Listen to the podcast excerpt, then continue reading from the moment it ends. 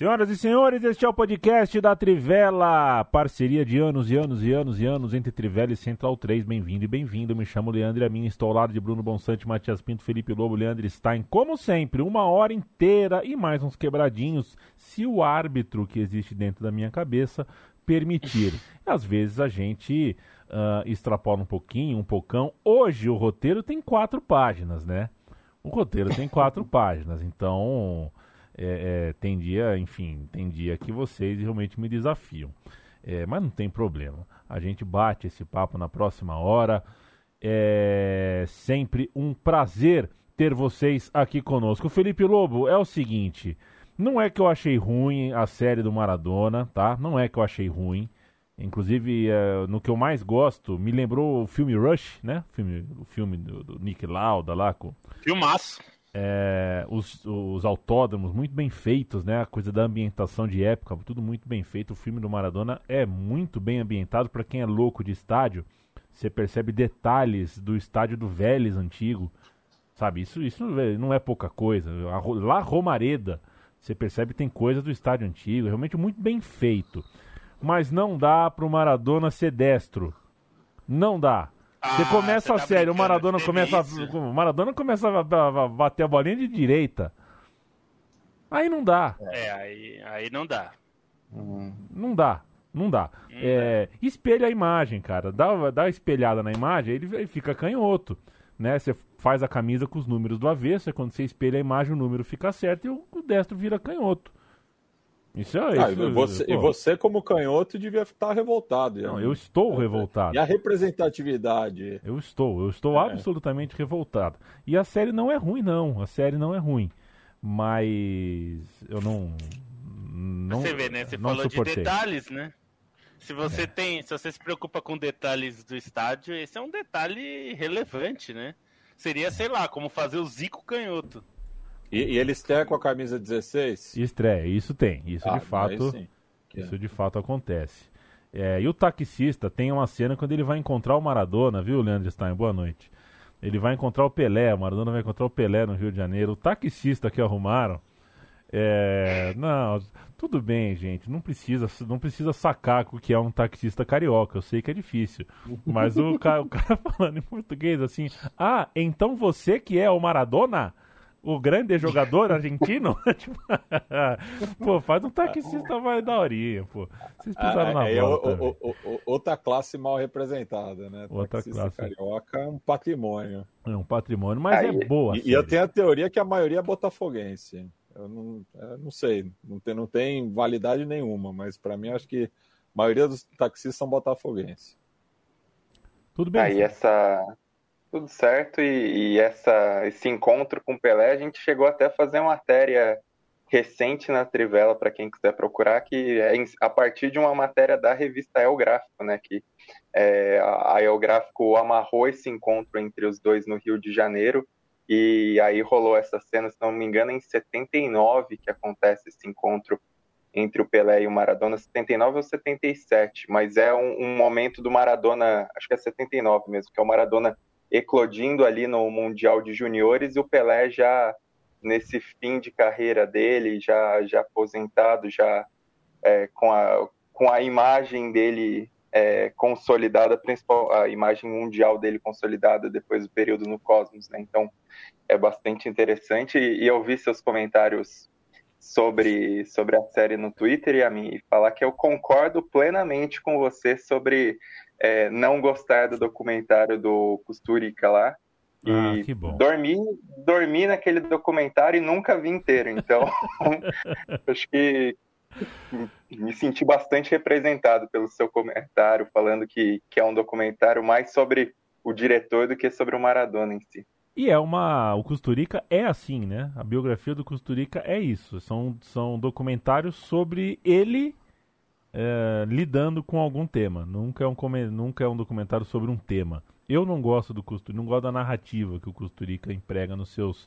Embora algumas cenas sejam maravilhosas nesse filme, né? A cena final do Maradona cantando com a família, com as duas filhas, que ele pega as duas pelo pescoço para não deixar elas tímidas, né? Queriam sair do palco, ele canta, tá? É muito bonito. Mas é, é, é isso. Eu acho o Costurica Uh, é um ego, nossa senhora, diretor de cinema com ego daquele tamanho não dá não. Ô, Bruno Monsante! Oi. Sempre lembrando para você apoiar a Trivela, não só você, Bruno é. Monsante. Apoia.se barra Trivela. Apoio. É, você eu, apoia. Eu apoio bastante. Até. É, eu apoio bastante. Apoia.se barra Trivela ou pix.trivela.com se quiser depositar um valor uhum. avulso. Este é eu queria... o, o financiamento coletivo da Trivelaça, Bonsa.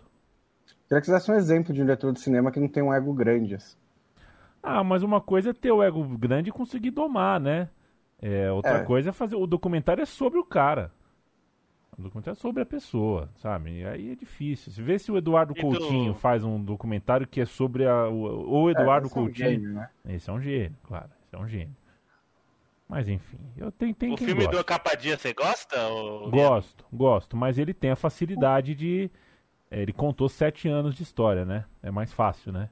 Contar. É, sim, é verdade. Você fazer Vidia Fiorito, é, Foxborough Stadium, é muito tempo, né? E se ainda for falar de 2000, de da pelota no semante, engorda, taque no coração, manicômio, aí realmente hum, é difícil de fazer caber a vida do Maradona em qualquer tipo de material audiovisual. Ô Bruno Bonsante, dizia eu que a aritmética é o seguinte, vamos fazer um jogo rápido, rápido mesmo, hein? Antônio rápido. Conte no Tottenham, dois pontos. Do não, dado antes da temporada, ao sim, com ela em andamento. Esse Antônio Conte tá fazendo certo, Bruno Bonsante? É, tem algumas coisas que a gente precisa ver ainda, né? Principalmente se é, ele tinha a possibilidade mesmo de ir para o Manchester United é, e quais vão ser a, as liberdades que ele vai ter no mercado de transferências. É, o Tottenham é um clube que oferece a estrutura para ele, pelo menos, disputar os títulos, se ele fizer um bom trabalho, se ele conseguir montar um novo time. Esse Tottenham está precisando de um pouquinho de, de sangue novo. É, o Pochettino conseguiu fazer isso, né? É, e chegou na final da Champions, então é um clube que tá, tem um estádio novo, isso é um atrativo também. É um estádio que o Tottenham ainda não consegue grandes resultados lá, mas é fonte de renda, é bonito estádio, moderno tudo mais. É, e está na Premier League e é um dos, dos, integrantes do chamado Big Six. Então acho que é uma estrutura interessante para o Conte. E a expectativa é mais baixa, né? Assim, qualquer título que ele ganhar, ele vai ser conhecido como técnico que finalmente ganhou um título com o Tottenham. Um negócio que já está fazendo quase 15, mais de 15, quase 15 anos. É, então, é, é, uma oportunidade interessante para o Conte. Agora, ele está é, dando um passinho para trás, porque ele é, é um dos, melhores, um dos melhores técnicos do mundo, né? Ele pegou o Chelsea, que é um trabalho mais badalado, depois pegou a Inter, porque que é um dos, dos principais clubes da Itália, também estava precisando de, de uma quebra, quebrazinha de jejum ali. É, a, a personalidade dele não ajuda, mas justamente permitiu que o Tottenham fizesse essa contratação. É, Para o Tottenham é fantástico, né?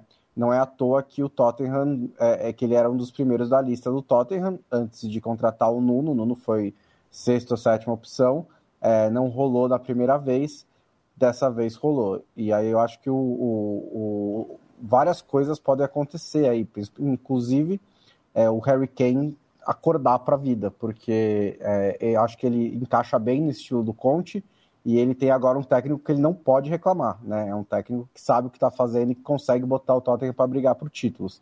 Então, se é essa a ambição do Kane, é, ele pode, pelo menos nos próximos dois anos, né, que é mais ou menos o prazo de validade do Conte, esperar que ele consegue brigar por esses títulos no Tottenham.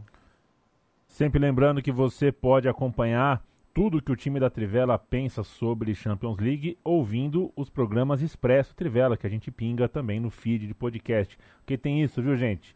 É cada vez mais importante a gente explicar. É, é, o podcast é um feed, né, onde você põe arquivos de áudio. Mas nem tudo que você põe lá é exatamente um podcast. Às vezes é uma live que você põe o áudio inteiro, ou põe um corte, ou põe um pedaço. A gente faz aqui uma live, depois pinga como podcast. É, só, só pra, né, só pra, só pra ficar, né, porque hoje, hoje em dia tá um pouco, tá, tá um pouco confusa a coisa. Bem claro. É, hoje tá um pouco confusa a coisa. Ouça, Expresso Trivela, sempre na temperatura do pós-rodada e também leia uh, em trivela.com.br. Mas, já que isso é sobre o Champions League, quero ouvir de Felipe Lobo, destaque de Liga Europa, de Conferência League e um recorde que me surpreendeu. Immobile se tornou o maior artilheiro da história da Lazio. Eu achava que o Casiraghi tinha 1.700 gols pela Lazio. Estou, estou errado. É, mas é, acho que tem algumas coisas interessantes. É, primeiro, a Roma empatando, né? Com o Tudo Glint, que chamam só de Glint, né? Os torcedores. E, e o Mourinho, que tinha descido o cacete nos, nos, seus próprios jogadores, né? No sentido metafórico, dizendo que eles não tinham nível para Roma, basicamente. É, agora não tem muita desculpa, né? É, vai, ele vai eliminando as desculpas muito rapidamente, porque jogou o time inteiro e não conseguiu sair de um empate, aliás, um empate a duras penas, né? É, acho que a, a, notícia, a gente até falou no, na última edição, do, na edição de segunda, na verdade, sobre o Napoli muito bem na temporada e segue muito bem na temporada, né? É,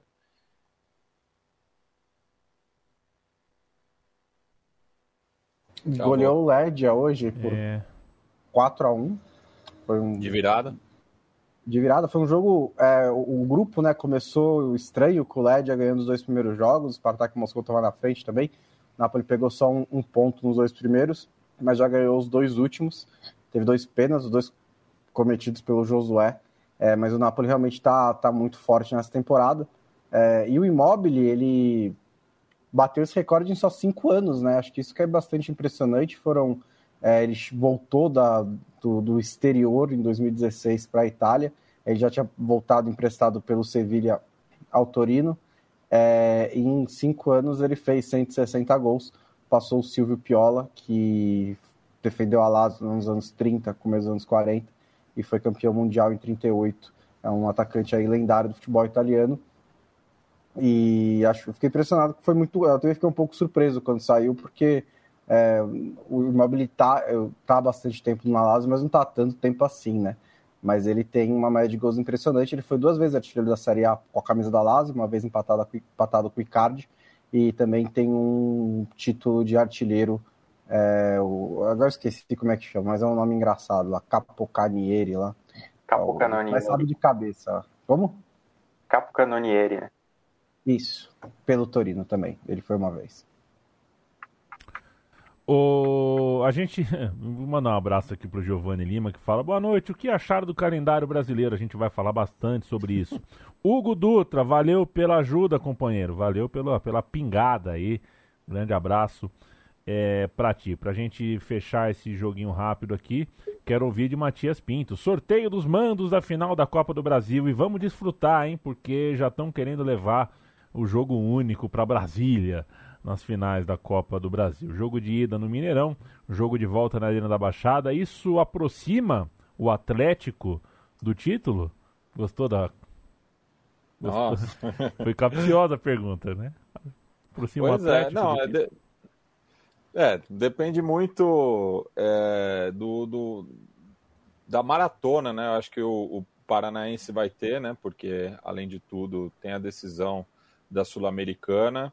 Está é, tá numa situação é, mais desconfortável na tabela do brasileiro, não só porque o Mineiro está é, com uma vantagem é, tranquila na, na, liderança, mas o Atlético, até pelos últimos resultados, né, por esse retorno aí e a troca de comando, o Altuori não querendo é, mais ser treinador, né, querendo voltar a, a, um cargo mais administrativo, não tanto técnico, a chegada do Alberto Valentim, enfim.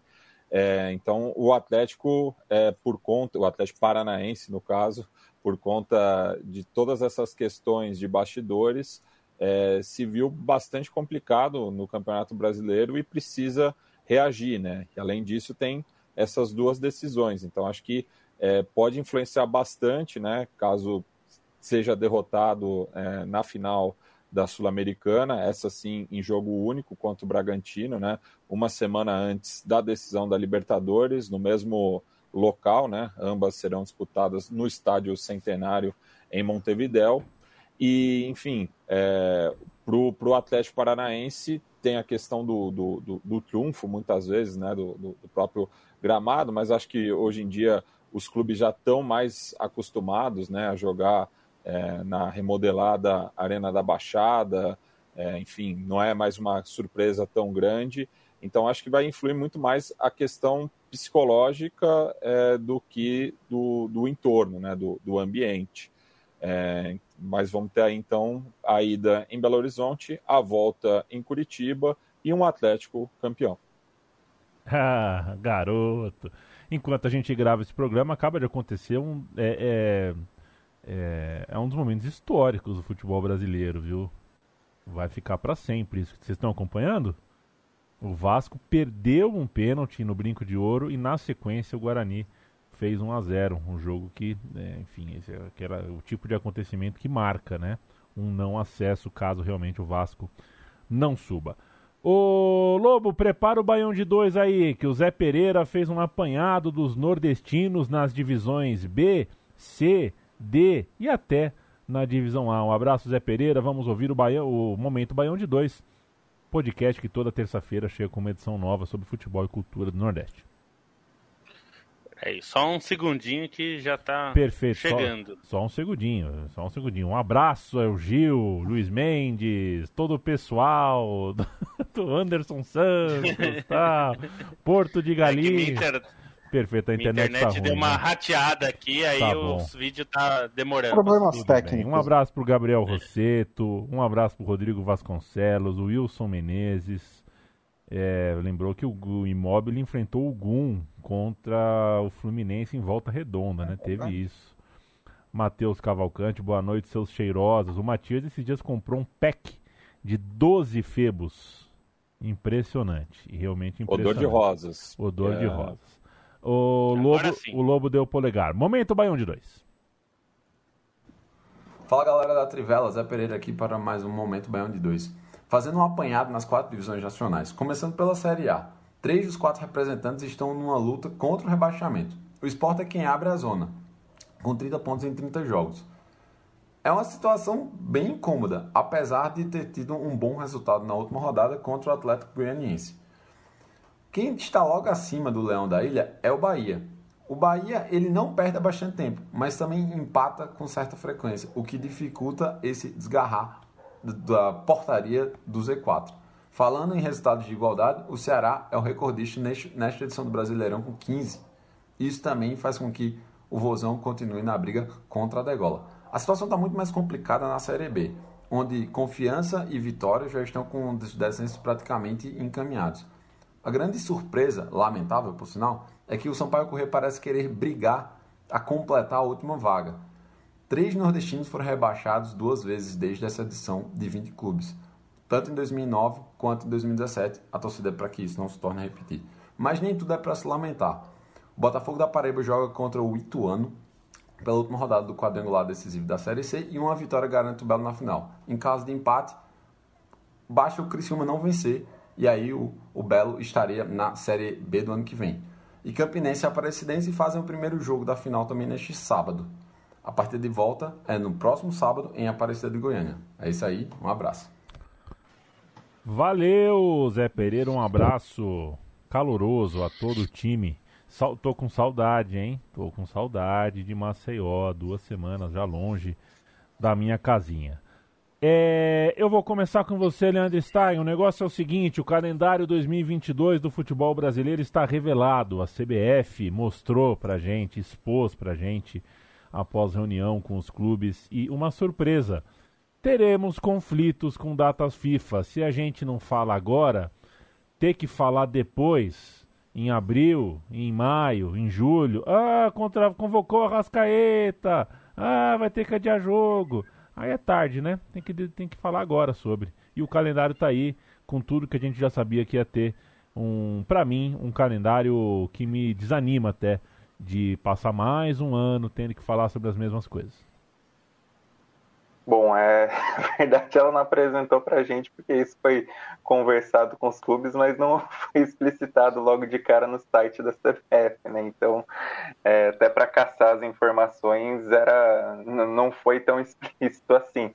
Mas é a mesma pataquada de sempre, é o, a, a mesma mesmo calendário que a CBF quer falar muitas vezes, né, que faz aquele salamalex para falar que o calendário é, é, correto, que, enfim, é, é, o ideal e a gente sabe que não é, na verdade, ao contrário, o calendário é um dos grandes motivos dos problemas do futebol brasileiro, né, com excesso de jogos, com esses desfalques, com, com esses desfalques constantes de data FIFA, com é, as próprias datas pros estaduais, né, acho que é a discussão pertinente sobre o tamanho dos estaduais, e, e, acho que dois pontos são importantes. Né? O, o, o, início do calendário é em 26 de janeiro e surpresa é numa data FIFA, já que é, por conta dos atrasos nas eliminatórias é, o, te, teve uma data FIFA extra criada aí entre o, o, fim de janeiro e o começo de fevereiro, então os times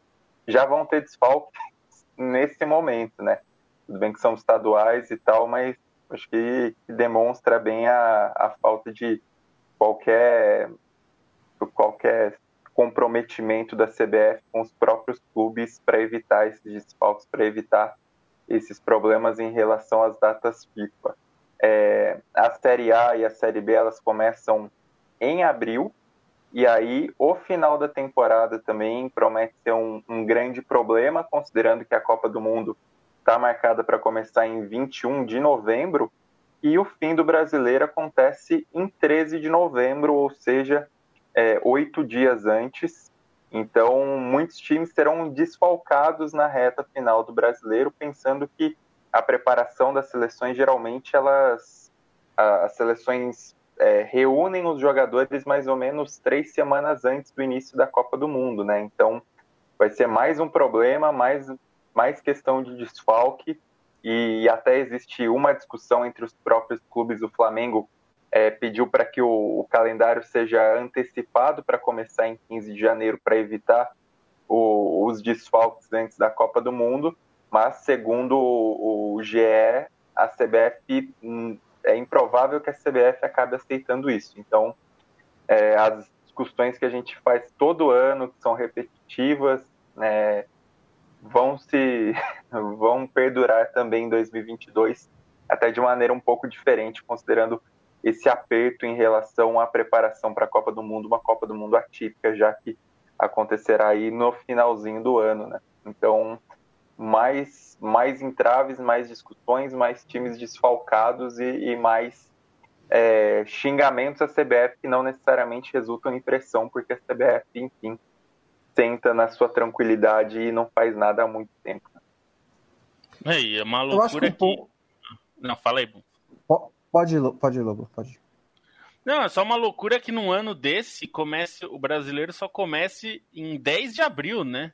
É, a gente, assim, a gente já cansou de falar que existe um problema no calendário e esse problema chama-se estaduais. Do jeito que está hoje é impossível. É, é, é não tem como, é basicamente uma meia temporada, né, é, é com estadual aí tomando o calendário. E, e, eu imaginava que esse o Campeonato Brasileiro começaria pelo menos em março, né? E vai começar só em abril, quer dizer, vai apertar entre abril e novembro, no começo de novembro, primeira metade de novembro. É, mostra que, na verdade, é, ninguém quer abrir mão de nada e as coisas vão ser problemáticas. E eu acho que tem um ponto relevantíssimo nessa discussão que é não teremos Globo nos estaduais, em nenhum estadual. A Globo abriu mão. É, abriu mão porque ela tentava só o Premier, ela queria só colocar no Premier. Como o valor que o, as federações todas, principalmente a Paulista e a Carioca, né, que são os principais, queriam valores altos, não vai rolar. Isso significa que a gente vai ver é, quase que certamente as federações falam que não, mas é muito provável que sim. E se elas mostrarem as contas, a gente vai saber, mas a gente vai saber pelos clubes, o dinheiro vai diminuir.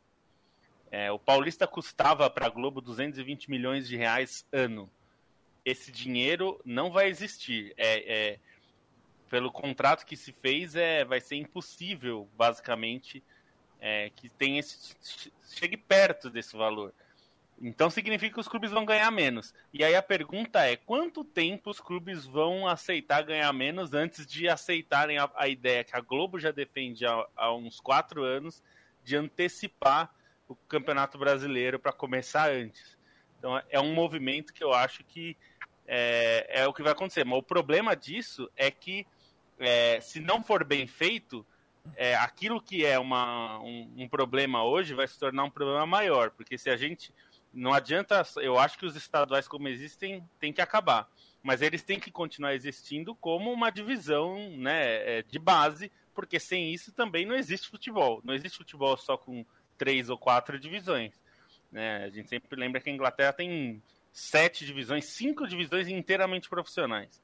Então a gente precisa pensar nisso, é, porque vai ser feito de algum jeito. Aí a, a, pergunta é: a gente quer mexer nos estaduais do jeito certo ou a gente vai deixar que eles morram do jeito errado e vai ser muito mais difícil? Bom, não é hora das dicas da KTO, mas se eu fosse apostar, Lobo, é, em qual das duas vai ser, né? É, eu. Só um segundo, isso.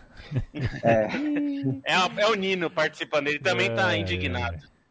O negócio é o seguinte, é, eu acho que a, a, gente tem uma, uma tendência, às vezes, a achar que os dirigentes de futebol são um pouco burros, né?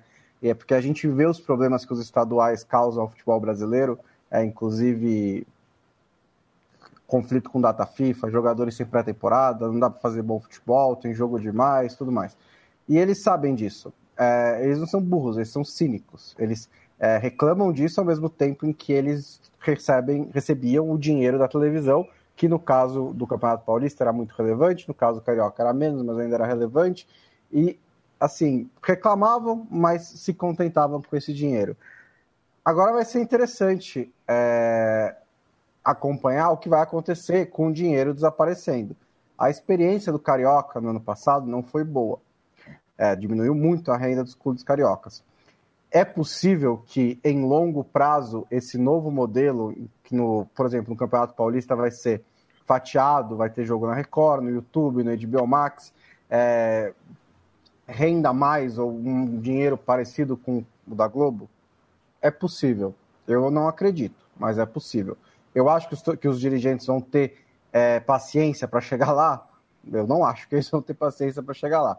Então, é, em certo momento, a gente é, com a ausência do dinheiro, é capaz que os estaduais fiquem em risco, porque era o que, principalmente, era o que mantinha eles nesse momento. Até lá, a gente vai ter que lidar com as mesmas coisas de sempre, como disse o Stein. É, eu fiquei surpreso, positivamente surpreso, pelo menos dessa vez eles não mentiram, né? Porque você lembra que acho que nas últimas duas eles anunciaram o calendário dizendo sem conflito com data FIFA. Aí você olhava o calendário, tinha conflito com data FIFA. E aí você ficava. Mas. Eles falavam que não, porque o Brasil jogava na terça e o é, brasileiro na quarta, né? Então, eu aplaudo que dessa vez eles pelo menos é, assumiram a responsabilidade pelo calendário horrível que eles fazem. É, eles não mentiram porque eles começaram omitindo, né? Mas é. demorando para divulgar. Esse, esse é um Pelo menos não fizeram até... alarde com a questão, né?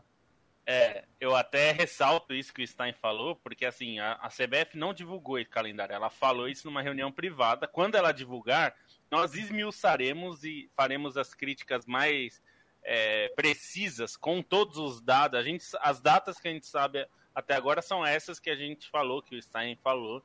É, mas ainda não existe uma, um calendário detalhado, porque a CBF não divulgou. Ela não divulgou porque ela também sabe que a gente, gente como nós, vai bater. É, né? assim, né? eu então... acho que ela não vai conseguir manter em segredo por muito tempo, né? Não. Uma hora os times vão começar a jogar. A gente é, é que eu imagino que é um, é um processo também, né? Ela é, quis divulgar foi... com os clubes para tentar chegar num consenso Isso. com os clubes. E aí não chegou nesse consenso, porque pelo menos a gente sabe que pelo menos o Flamengo foi contra, né? É, pelo menos é, uma parte, né, disso. Ela apresentou a apresentou uma proposta, né? E aí consulta, todo mundo fala e tal, e ela vê o que ela quer fazer. É, a proposta do Flamengo é botar uma semana antes, mas assim, é, a Copa do Brasil termina no meio de dezembro, né? E você precisa dar 30 dias de férias. Então, assim, mesmo para os clubes um outro... que, que, vão que, ter, que terminam o Campeonato Brasileiro no dia 9, não estou na final da Copa do Brasil, né? A maioria dos clubes. Ainda assim é no máximo 10 dias de pré-temporada, 15 dias de pré-temporada.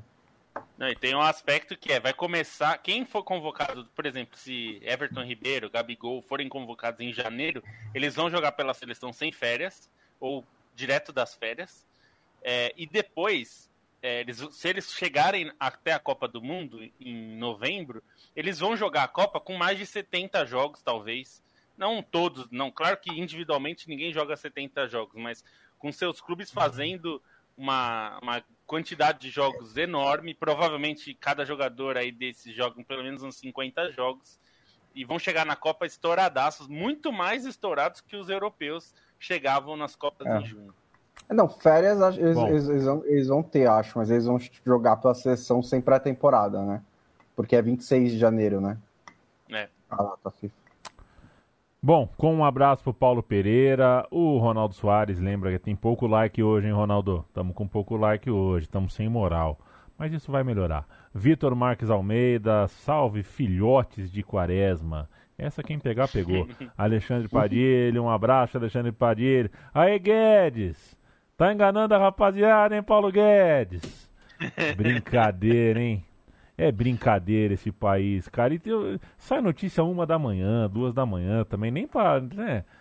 É complicado. Fui dormir ontem, era é hora de relaxar, gente. Enfim, tá tá puxado. Gustavo Marques mandando, eu mando um abraço sim, Gustavo. Diego, é isso aí, Diego. Espalhe a palavra da Trivela para os seus amigos que os meninos são bons. Chegou a hora de falar de KTO parceiraços da Trivela no podcast, nosso parceiro para você se divertir e também se informar. A KTO tem suporte em português e ótimas cotações. Ganhei, uns, ganhei um dinheiro essa semana, Lobato. Ganhei um dinheiro ah, aos, que beleza, aos 52 do segundo tempo, no último lance. Eu ganhei um dinheiraço. Ah, Última bola, escanteio, beleza. desviaram no primeiro pau. É, parecia que era o meu time, era o meu rival. Mas ganhei dinheiro. É, eu aposto em rival, sim. Qual é que é? Obrigado, Roger Guedes. Obrigado, Roger Guedes. Suporte em português, ótimas cotações. Foi o melhor que o Roger Guedes já fez para você? Cê, ah, cê provavelmente. Provavelmente é, né? sim. Provavelmente sim. Ganhei bastante dinheiro, viu, Roger Guedes? Muito obrigado. É, quer mandar o seu palpite pra gente? Mande marca Trivela, arroba Trivela e a KTO, arroba KTO, underline Brasil no Twitter e a gente uh, divulga. Toda quinta-feira a gente tem as dicas do Bonsa e do Lobo. Semana passada, Bonsa errou dois, vem sob pressão hoje. E o Lobo acertou duas na semana passada, vem com menos pressão uh, hoje. As suas, Lobo, vamos lá. Ai, ai, vamos lá, né? É, as de dessa semana. É, Antônio Conte chegou, né? E a gente tem aí o Everton vem em uma má fase, então o Tottenham vai jogar contra o Everton fora de casa e a vitória do Tottenham está com uma cotação bastante interessante, 2,50. Imagino que é, essa, esse impacto de chegada de técnico normalmente acontece, com outro time em má fase mais ainda, e sendo um técnico bom, mais ainda, né? Então eu apostaria no Tottenham e vitória. Uma cotação muito boa. Milan Inter. Milan Inter fazem o o derby de Milão, né? É, e, e vai. Eu acho que a chance é grande de os dois times marcarem gols, porque os dois times têm bons ataques, têm feito boas campanhas do Milan. É uma campanha espetacular, histórica na Série A. Então, ambos marcam 1,55 a cotação. Uma cotação bem interessante para um, uma, uma situação bastante provável. É, e por fim, RB Leipzig e Borussia Dortmund, que são dois times muito alegres jogando bola. Os dois atacam muito, jogam para cima, vão com tudo, abrem a defesa, tomam gols, é uma festa. Então, é, os jogos desses dois times costumam ser bem animados, daí mais de dois gols e meio é a minha aposta, 1,55 também a cotação. É muito difícil que não aconteça, sempre pode acontecer, mas são dois times muito ofensivos que marcam muitos gols e tomam muitos gols. Então, três golzinhos no jogo, você leva essa aposta aí. É, são as dicas da semana. Sob pressão, Bruno Bonsante, quero ver. Tô, tô pressionado, tô, tô pressionado quanto o Solskjaer. É, e tem derby de Manchester também, né? E é, não sei se vocês viram o Manchester United sofrendo contra a Atalanta no meio de semana é, ainda não é um time confiável. Eu acho. Assim, o Solskjaer ele tem um histórico de conseguir bons resultados contra o Guardiola, mas a, a, a corda está muito no pescoço ali. Eu acho que apostar numa vitória do Manchester City na Premier League 73 é sempre uma boa ideia, porque é uma odd alta. O Manchester City geralmente tem odds muito baixas. É, é um jogo também que tem potencial, né? De uma vitória meio, uma derrota meio vergonhosa para o Manchester United é, vitória do Manchester City ao em 73. É, pela primeira vez na história desse podcast, eu também peguei, eu peguei um jogo parecido igual ao do Lobo, é, mas eu isso só reforça né, a, a força dessa dica, que é o Tottenham contra o Everton. É, mas eu tinha anotado aqui o empate devolve a aposta para se proteger um pouquinho a 1,71 para o Tottenham. É, pelos mesmos motivos, né? O Tottenham tem um bom treinador agora, tem um time bom, e o Everton está numa fase ruim. E o último jogo que eu vou sugerir é Valência e Atlético de Madrid. O Valência é o segundo time da Espanha que participa de jogos com mais gols. E o Atlético de Madrid está num momento curiosamente é, ruim defensivo. Está levando muito gol, quase todos os jogos. Tem feito vários gols também. Está fazendo partidas mais abertas. E as odds não estão acompanhando. Então, é, o, o, o, over 2 está 1,66, significa que dois gols a aposta volta, três gols você ganha. Acho que dois gols no momento que está o Atlético de Madrid e também o Valência, que é um time bem aberto, vale bastante a pena. Over 2 a 1,66. Como diria Matias Pinto, um forte quebra-costela em todos no time da KTO. Eu, eu, eu posso dizer, eu tô aqui. Perfeito. Todo mundo. Mandar, mandar um, mandar um quebra-costela pro Felipe Mascari, que seguiu, seguiu oh, a, grande. A dica. Eu não lembro agora se foi do Lobo ou do Bonsa, mas do Clermont contra Marcelo. Ah, eu ganhei um dinheirinho Ele nessa seguiu, também. Se acertou foi do Lobo. É. A chance é maior. Eu ganhei. Não, é- eu tô em duas semanas é, complicadas aí. É. O, Ia, o Yamin me mandou essa aí, me mandou no, no zap. No zap falou, ó, claro. Clarefonte e Marcélia, pô, claro que vai dar Marcélia, pô. Clarefonte. Clarefonte, vocês me desculpam, mas não, não, não dá não, Marcélia vai ganhar. É, é, o São Paulo tá perdendo pro Fortaleza do Voivoda, viu, Matias? Tô, tô, tô aqui. No, é, não. No brasileiro Voivoda, de, de do bola Bial. do Bial.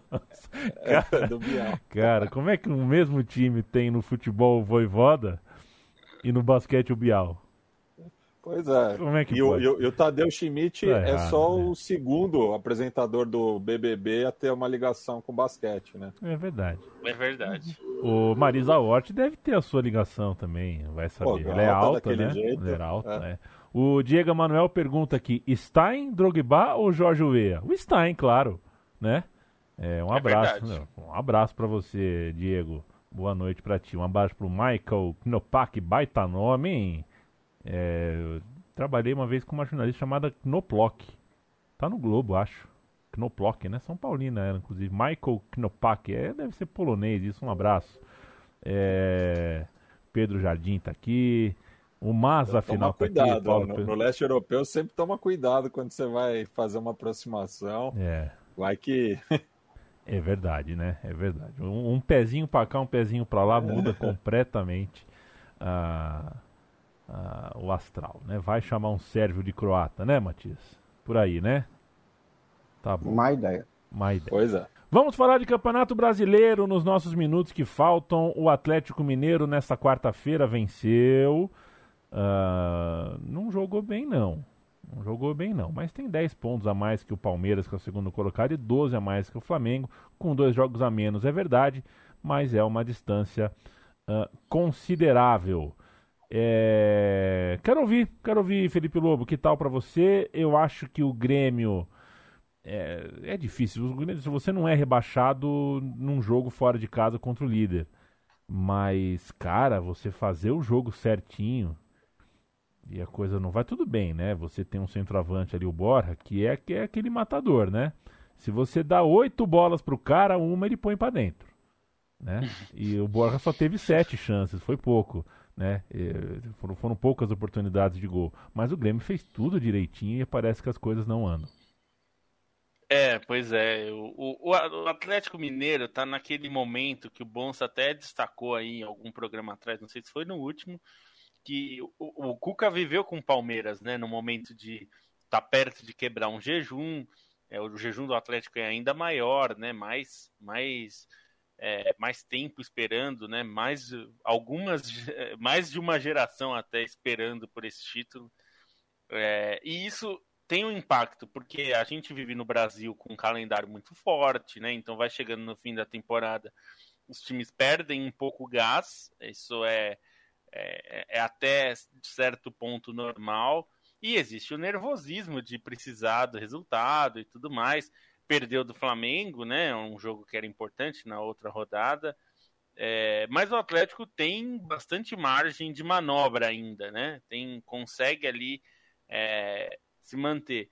É, eu até achei uma discussão que é, é, ficou muito boba, coisa do VAR, e aí me mandaram o negócio do central da Pito falando que o jogador estava a menos de um metro da barreira no segundo gol, ali, no lance que gerou o pênalti, que eu achei uma imensa bobagem ali, é, que essa regra foi criada para o cara não fazer uma barreira antes da barreira, né? E aí a central do apito disse que... Mas é uma. A gente vive num lugar é, num país que tem central do apito e que anos, alguns anos atrás, é, uns bobos, para usar um adjetivo bem suave, é, fizeram um negócio que chamava placar real, que na verdade era um placar virtual e burro, né? Era absolutamente burro. Então a gente discute muito essas bobagens. O, o Grêmio é muito claro que o Grêmio melhorou seu rendimento, está jogando mais bola mas aí já está naquele momento que é, os times que estão lá embaixo vivem aquela coisa de sentir o momento ruim. E quando o time é muito grande, como é o caso do Grêmio, como foi ano passado Vasco, Botafogo, é, você patina mais, porque a pressão é muito maior.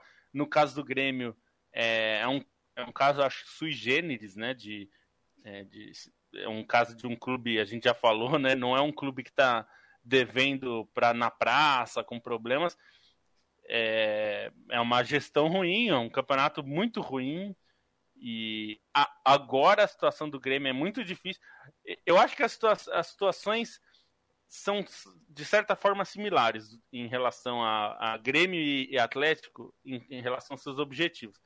O, o, a chance do Atlético perder é pequena, mas ela ainda é maior do que o Grêmio escapar é possível, as duas coisas são possíveis. É possível o Atlético perder o título e é possível o Grêmio escapar. Mas hoje não é a tendência de que nenhuma das duas coisas aconteça. A tendência é que o Atlético seja campeão e que o Grêmio é, caia. Porque o Grêmio precisa de 15 pontos nessas últimas 10 rodadas. É, não parece muita coisa, mas para um time que está lá em cima. Para um time que está lá embaixo, que o normal é ele não pontuar, 15 pontos é bastante coisa, né? Se a gente pensar, ah, são 10 jogos. Não sei nem se vai se segura com 41 só, hein? É, eu, tô, eu, tô, eu usei essa margem aí pegando o que aconteceu no passado, mas pode ser que precise de mais, né? É, a gente o Bahia normalmente. Tem 33. A gente usa. E o Bahia é ascendente. É, a gente usa o parâmetro de 45, né? Pontos que são aquelas pontuações de que, uma pontuação que ninguém nunca caiu. É, é, 45, em geral, é. em geral, você se salva com menos do que 45. Mas assim, pode. Aí depende do ano, né? É, 41, você pode escapar, como aconteceu ano passado. O Fortaleza, ano passado, ficou com os mesmos 41 do Vasco, só que teve o saldo melhor.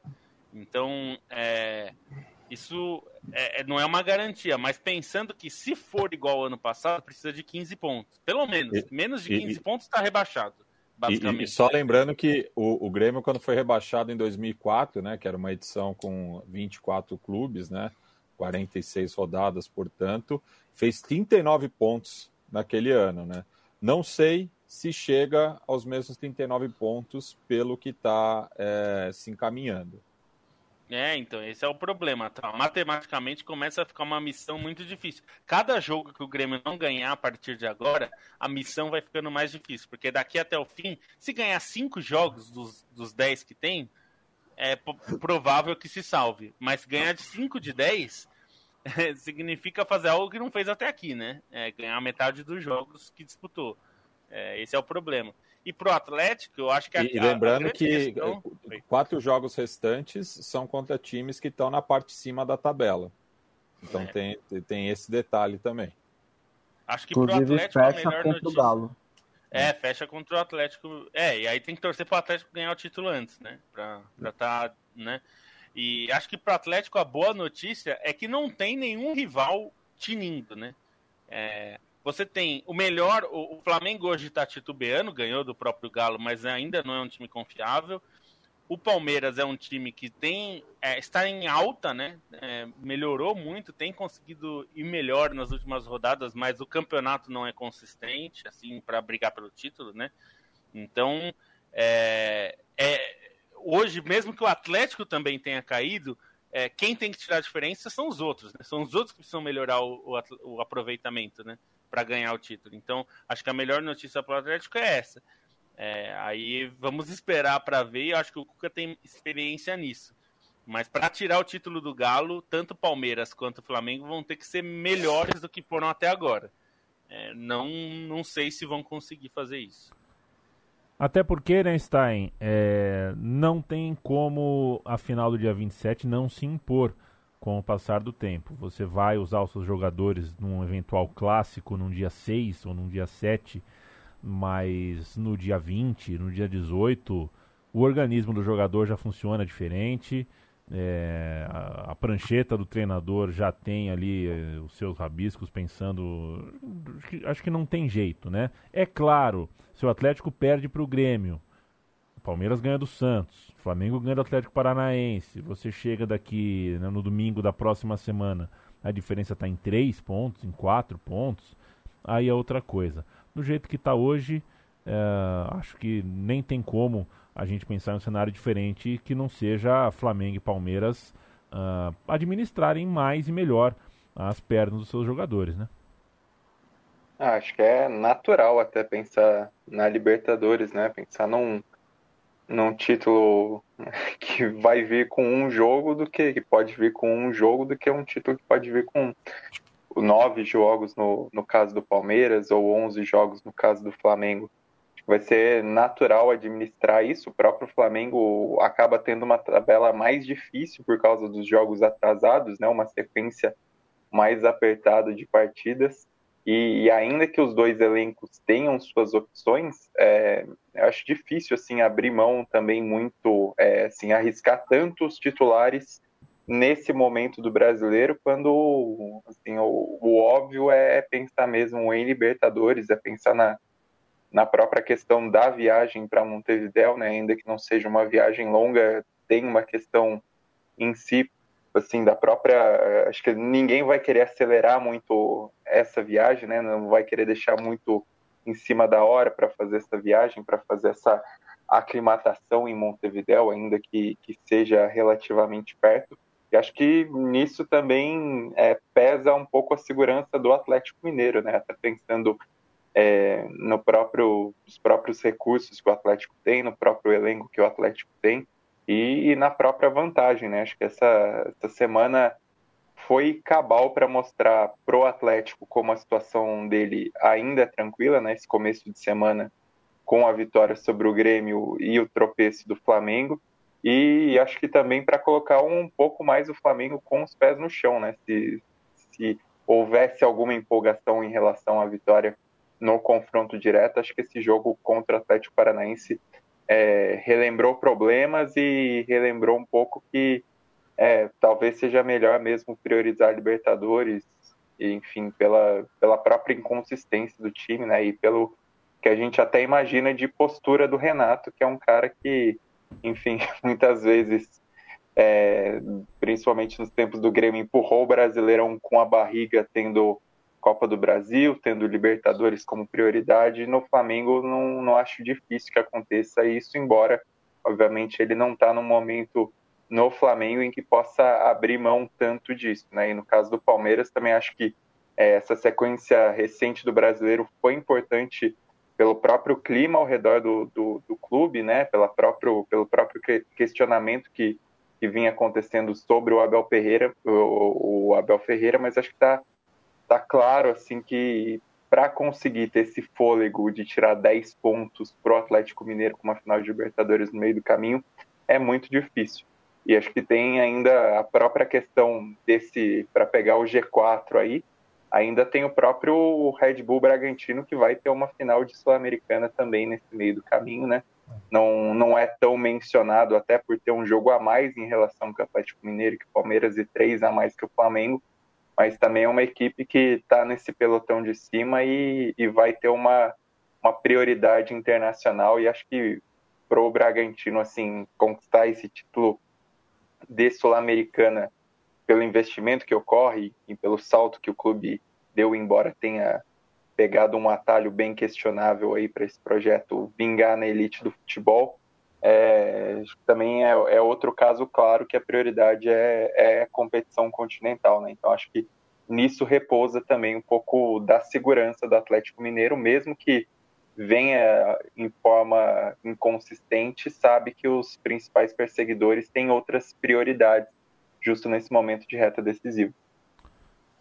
O Flamengo está mais perto, mas ele também é o que tem mais é, jogos devendo, né? Tem uma maratona um pouco maior, que é mais exigente para o físico.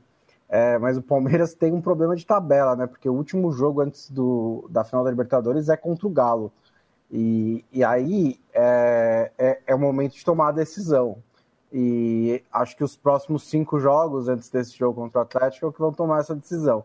É, se chegar naquela semana a sete pontos, seis pontos, dá para falar, pô, se a gente ganhar esse jogo, ficar quatro, ficar cinco, ficar três, né? E aí tem as últimas rodadas para tentar. Se tiver ainda a 10, a 11, a 9, é, eu imagino que o Palmeiras vai falar, ok, tanto faz e focar na Libertadores. Lembrando que Grêmio e Flamengo ainda não tem data, né? É... Ainda não tem data. Ainda não. É. Aliás, é uma loucura você falar de. O que sobra no futebol brasileiro é data, né? Não sei não, podia. Você é preguiça, né? Não, e o Bonsa falou aí de seis jogos. A gente tá falando de seis jogos até o dia 27. É, até o fim do mês. Isso é uma loucura, pro, né? Pro Palmeiras, pro Flamengo são sete. E. Além desse que não tem data, que, né? Que, que vai saber. Talvez, data, eles, é. Como, talvez eles coloquem, sei lá, no dia 26 de novembro. Pra, então, dependendo de Flamengo, como. O Flamengo ficar bem feliz, de, assim? Dependendo de é, como. Ainda como... tem os jogos que seriam do Palmeiras e, e, e, Flamengo fariam jogos do brasileiro no dia 27, né? Na, na, no fim de semana do dia 27, e ainda não tem data, ainda não foi divulgado. Dependendo então vai de saber, né? como acontecer, a gente pode colocar, né? Vai que o campeonato acaba cedo lá em cima e cedo lá embaixo. Pode pôr né, uma rodada dupla, Brasil e Argentina pelas eliminatórias da Copa com Flamengo Abertura. e Grêmio. É, com Flamengo é. e Grêmio de rodada de fundo. Dois jogos. Sabe qual foi o azar da CBF? Ah. É que não tem um Palmeiras e Flamengo nessa, nessa reta final. Porque senão eles podiam falar, ó, oh, a gente pega o resultado lá resultado de Montevideo, de Montevideo. Eu acho, é, teve uma recopa que né? fizeram, né? teve uma recopa que fizeram isso, acho que São Paulo e Cruzeiro. São Paulo e Flamengo, não foi? Acho, acho que foi, São, São Paulo... Paulo e Cruzeiro que se enfrentaram pela recopa e pela Copa do Brasil. Isso. E teve o Gaúcho, que teve, foi é, um jogo valia pela Supercopa Gaúcha e pelo Campeonato Gaúcho também. É. O Diego Manuel falou, eu brinquei, né, Diego Manuel? Ele quer saber se o Stein prefere o Drogba ou o EA. E aí, Stein? Acho que eu, eu acho que o EA às vezes ele é, é um pouco menosprezado, obviamente não no, no feito uhum. maior dele, que é a bola de ouro com o Milan, e pela, mas acho que às vezes ele é esquecido da fase francesa dele, né? Acho que a fase francesa dele é muito boa por Mônaco, ah, PSG campeão, então acho que eh, assim eu fico pelo EA não só pela bola de ouro, mas por um conjunto dele que é, é maior e muitas vezes não é lembrado. Perfeito. Um abraço, Ross. Um abraço, Caio Arthur, que chegou tarde, mas chegou. Juliano Máximo também, um abraço. Super Trump, baita de uma banda. Até a próxima. Valeu, Bruno Marion. Valeu, Luciano K13. O Paulo Pereira pergunta no, Palmeiras é Roberto Ouzinho. Não, dá, não dá nem para começar a conversar, Paulo. Não dá nem para começar nem... a conversar. O, o, o, Leandro vai perder a diplomacia. Não, você me é, desculpa. Não, que isso. Não Só um deles teve um vídeo viral, né? não tem como comparar. Não, não dá, gente. Aliás, outro, um dia a gente pode até falar disso. A gente tem. Mas é uma das injustiças que eu vivi, assim, não eu particularmente, mas que eu vi né, acontecer, é é rotularem o Zinho de enceradeira num, num Brasil de 94, que a gente tem, enfim, pode ter várias críticas, mas que ele foi crucial para aquele time funcionar, né? Então, pois é, você sabe, no ano que ele jogou Paulo Júnior, uma barbaridade, o, né? O, o Paulo Júnior muita já, bola já, aquele ano. Já sugeriu o título da biografia, da, da biografia do Zinho. Enceradeira é o caralho. Enceradeira é o caralho. É... Vida e obra de Crisan. É... Jogou demais, jogou demais, demais mesmo. Demais, a gente tá assistam os jogos de novo da Copa de 94 e vê quem é que sustenta o time muitas vezes no meio-campo. Ele é muito. Ele e o Dunga, né? Que é outro que também, às vezes, a gente esquece que, embora ele fale bobagens, ele jogou muita jogou bola muito. também. E a pergunta. Mazinho também, né? Mazinho. Mauro Silva, time massa, time bom, time bom. Pô, era bom aquele time, né? Ganhou o título. É. Não, é, não né? à toa, né? Foi, acho que ganhou alguma coisa ali, né?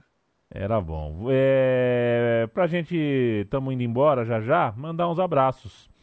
O, o, se você quer mandar um alô, um abraço, mande e-mail né, para podcast.trivela.com ou escreva no Twitter da Trivela. Interaja conosco também no Instagram, Trivela Futebol, tá bom? A Letícia Duarte, por exemplo, pediu um salve para o Lucas Lacerda que indicou o nosso podcast a ela e assim ela se tornou nossa ouvinte cativa. Letícia, forte quebra-costela, ela adora o programa e gosta demais do Liverpool é, o, e de Football Manager. O, o, Lucas Lacerda, que gosta muito de, de Liverpool e Football Manager, ah, e ela pediu pra gente mencionar que ele gosta ah, muito. Ah, e agradecer a ele, né? Porque perfeito. trouxe uma ouvinte nova, é né? Ficou é, muito bom. Não, e, tem, tem um terceiro caminho também. Você pode virar apoiador, entrar no nosso canal de Discord e mandar direto a mensagem. Manda o nosso salve. Exatamente. E o, se você tiver uma coluna na Folha de São Paulo, você pode escrever pra gente na sua coluna na Folha também. Se você for o Tostão, pode. por exemplo. Né? Pode. Ou você pode Será também. Que o Tostão tá ouvindo? Ah, um dia deve pode ter ouvido. Ouvir. Alguma coisa deve ter Oi, ouvido. Tostão. Sérgio Ribeiro quer mandar um abraço pra gente, mesmo uh, pra vocês da Trivela. Não sei como encontrei o site, mas acompanho desde 2007. Para mim é o melhor canal de futebol. Disparado. Vida longa Trivela. Sérgio, aqui ó, meu polegar para você. Olha, a Gisele. Co coincidentemente eu também conheci a Trivela em 2007, apresentado pelo Felipe Nobre Figueiredo. Veja olha só. Olha só. Mas na, ele, ele, me indicou a revista na época. Da revista eu, eu conheci o site. Perfeito, eu conheci até antes. Uh, me indicaram as maletadas. Aí eu dei risada com as maletadas. Nossa, aí comecei a ver. Maletada era muito bom. Aí comecei a ver que tinha um negócio de cada campeonato. Fiz pastinhas no meu Internet Explorer para toda segunda-feira. Bumba, pulava para ver uh, o que se escrevia lá. Vejam vocês. Gisele, eu comecei a ouvir o podcast e acompanhar a Trivela no meio da pandemia. Vocês me ajudaram a não jogar o futebol pro alto no meio da bad pandêmica. Então, um grande abraço, espero contribuir sempre. Que legal, Gisele. Essa é a parte mais legal da nossa, do nosso trampo aqui, porque a pandemia também uh, ter vocês do lado de lá também ajudou bastante a gente na pandemia. E o Fernando Alves, é aquele? Será que é o Fernando é Alves? Aquele, oh, é aquele. Fernando Alves, abraço, saudade. Falou que inclusive tá com saudade de você. Pô, saudade também. Sábado a gente se vê, eu acho, Fernando Alves. Manda um abraço ah, pro Chuta-Chuta. Um abraço, Chuta-Chuta. É, é o homem chuta, hein? O Fernando chuta muito. É mesmo? Chuta... Se abrir pro homem chutar, a gente voltou a jogar futebol agora, né? Agora que é. todos nós passamos pelas as duas doses da vacina e tudo mais. Fui jogar semana passada, o homem continua igual, chutando muito. Até porque na pandemia ele corria, né? Saía para correr, então ele continua fininho, correndo. Tá, tá muito bem. Perfeito. É isso, senhoras e senhores. Estamos fechando o podcast da Trivela neste momento. Gostou, gostou. Não gostou, espera que semana que vem melhora. Bruno Bonsante. Ou não, né? Um beijo. Um tiro de amor você. Você gostou ah, do tiro de é amor? Melhor que um beijo. Eu gostei. É. Foi legal, né? Parece acima do beijo. No... É. Matias Pinto. A hierarquia das. Enfim. Um beijo para você, Boncinha. Um, o Matias Pinto, quem quer colaborar com o estúdio da Central 3, faz o quê? Você entra lá em apoia.se barra Central 3 com numeral que vai saber as melhores formas de apoiar e manter o estúdio Mané Garrincha em pé. Leandro, duas curtinhas sobre a Argentina. Né? Ah. Né? Ontem tivemos semifinal da Copa Argentina, justamente após o, o natalício de Diego Armando Maradona. Boca Juniors e Argentino Júnior se enfrentaram em Mendoza, é, no qual o Chenense ganhou pela contagem mínima e vai para sua quarta decisão do torneio de mata-mata local, é, podendo superar o rival River Plate, né? Cada um tem três títulos, então Boca pode ser tetracampeão da competição. E hoje, pela final do torneio argentino A, a terceira divisão do interior na Argentina.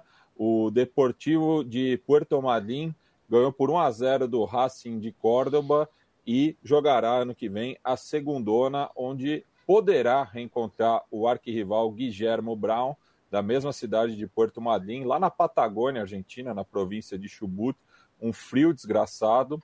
É, eu digo que poderá encontrar porque a segunda divisão argentina tem mais de 30 clubes, né? Ano que vem acho que vai para 34 ou 35. É, então, geralmente dividem em duas chaves, então não é certeza né, que o, os rivais chubutenses se encontram. Mas esse jogo, né, é, uma equipe de Córdoba, outra de Chubut, foi realizado é, no estádio Julio Grondona, em Sarandi numa quinta-feira à tarde com público. Este foi o momento Adelgamate com o Matias Pinto. Estamos Adelgamate. Adelgamate. Você viu, a, você viu a camisa do, em homenagem ao Maradona do Newells, meu caro amigo? Eu vi, eu vi. Aliás. Se alguém quiser mandar para você de presente, acho que você aceita, né? Eu aceito sim, até porque é difícil importar a camisa. Se alguém conseguir importar a camisa da Argentina, é um parto. É, é. E que lindeza que foi o, Boca, o News ganhando aos 49 do segundo tempo, com um puta golaço contra o Independiente no último fim de semana, com a volta do público, foi catártico. E que foi o jogo que o Maradona estreou é, pelo News, né? Contra o Exatamente. Independiente lá em 94, né? Se e dizendo também... torcedor, inclusive. É, do, do Independente, falava que gostava do Botini e tudo.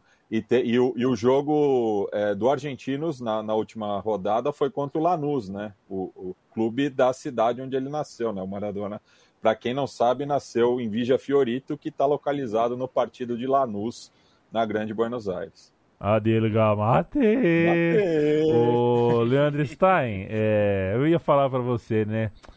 E tem gente que acha que não, não existe astrologia, acontece. Mas com certeza quem fez a tabela colocou essa porra desses jogos perto do aniversário do Maradona. Isso é, isso é obra do homem. É, e, e mais uma. O Boca Juniors enfrentou o Rinácia.